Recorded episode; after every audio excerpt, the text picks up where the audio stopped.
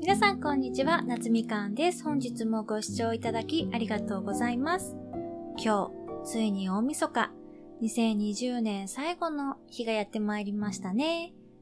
2020年は本当にイレギュラーだらけの年でしたので、もうね、今年いろいろ疲れちゃったよって方も多いかと思うので、年末年始お休みの方はぜひのんびり過ごされてくださいね。年末年始お仕事の皆様、無理のないペースで一緒に仕事頑張っていきましょう。さて本日は昨日の続きで英語を教える方のティーチングのお仕事とラーナーさんの学習をサポートすることがメインのコーチングの仕事の違いについてお話ししたいと思います。ティーチングは当然って言えば、まあ当然なんですけれども、基本教える側がめっちゃ頑張るんですよね。なので、レッスン内でやること、課題とかもこちらが毎回用意するっていう感じですね。で、生徒さん自身でちゃんと個人でね、学習されてくる人もいるはいるんですけれども、自習ができる人っていうのはもうごく少数派で、多くの生徒さんはレッスン内でしか英語に触れないんですよね。だから、レッスンは基本英語を話して、で、生徒さんの英語がまあ間違ってたりしたらそれを修正して、で、ニュアンスの違いとか、もあるので、そういうのも、こういう単語を使うとこういう意味ですよ、みたいな、こういう風に伝わっちゃいますよ、みたいのを、まあ、私が説明してっていう感じで、とにかくもう教える方、私がもうめちゃくちゃ頑張るっていう感じで、で、生徒さんはその私の説明を聞いて、英語を学んでいるっていうね、感じを感じられれば、それで OK ってなりやすいんですよ。あと、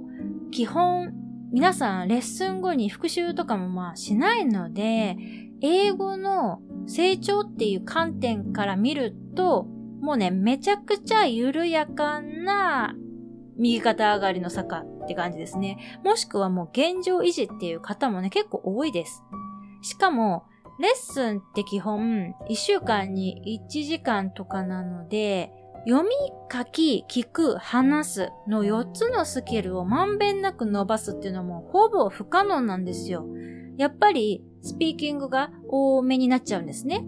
あとは語彙力がなかなか伸びないですね。単語って日本語でももちろんそうだと思うんですけれども、その言い回しとか単語を会話の中とかで繰り返し使ったり聞いたりすることでどんどん定着していきますよね。でも、基本1週間に1回のレッスンなので、一度にそんなに何十個も新しい単語とかフレーズとかって出てこないし、話すトピックも皆さん大体毎週同じだったりするので、ボキャブラリーの幅も全然広がらないんですよね。でも、生徒さんがね、たった週の1回でもやってるなっていう感じをね、実感してくれたら、それがもう満足度に直結するっていう感じなんですよ。でも、コーチングって、ラーナーさんに手を動かしてもらわないと、基本的にこちらはね、何もできないんですよね。ラーナーさんには一応毎日、課題、こういうこれをやってくださいっていうものが設定されていて、それをこちらに、コーチに提出をしてくれるんですけれども、その提出してくれてから初めて私がフィードバックができるっていう感じなんですよ。あとは、文法に関してとかね、質問が、まあ、来ればそれには答えるんですけれども、毎日、私の方からね、今日はこれをやりますよって、こうなんか、無理やりやらせたりとか、喋らせたりとかね、そういうことっていうのはできないんですよね。でも、ティーチングだと、こちらが主導権をね、握らなきゃいけないんですよ。なので、生徒さんはあくまでも受け身で全然 OK。だから、コーチングは、ラーナー様がこう沈黙しちゃうとね、私も励ますこと以外に全然ね、やることがなくなっちゃうんですよね。今日、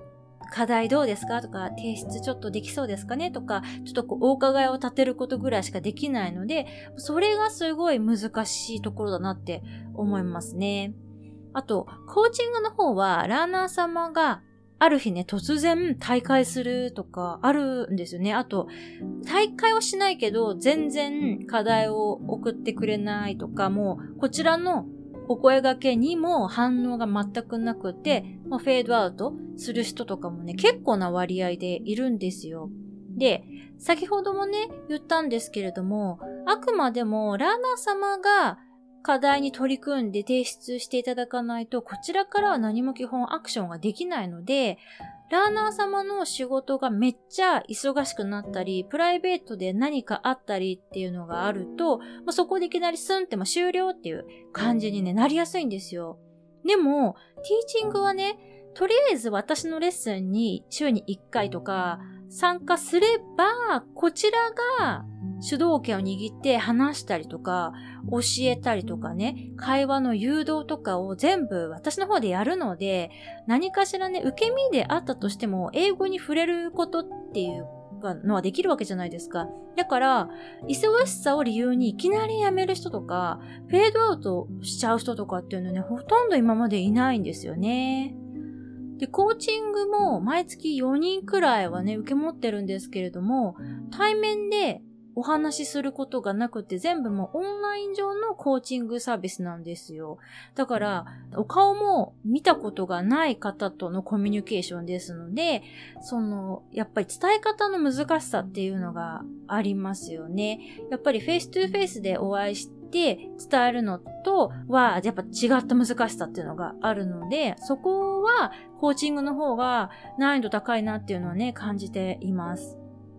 私はね、ティーチングはもともと、まあ、得意なんですよ、結構ね。なんですけど、コーチングは、あの、まあ、始めてまだ1年半っていうのもあるのでね、最近、うん、まあ、楽しさをちょっと見出してきたかなっていうところなんですよね。なのでね、今は両方楽しんでやっているっていう感じです。それでは、今年はね、私の拙い話にお付き合いくださりありがとうございました。来年ものんびり更新していこうと思いますので、引き続きよろしくお願いいたします。皆様どうぞ良いお年をお迎えくださいませ。それではまた次のエピソードでお会いしましょう。バイ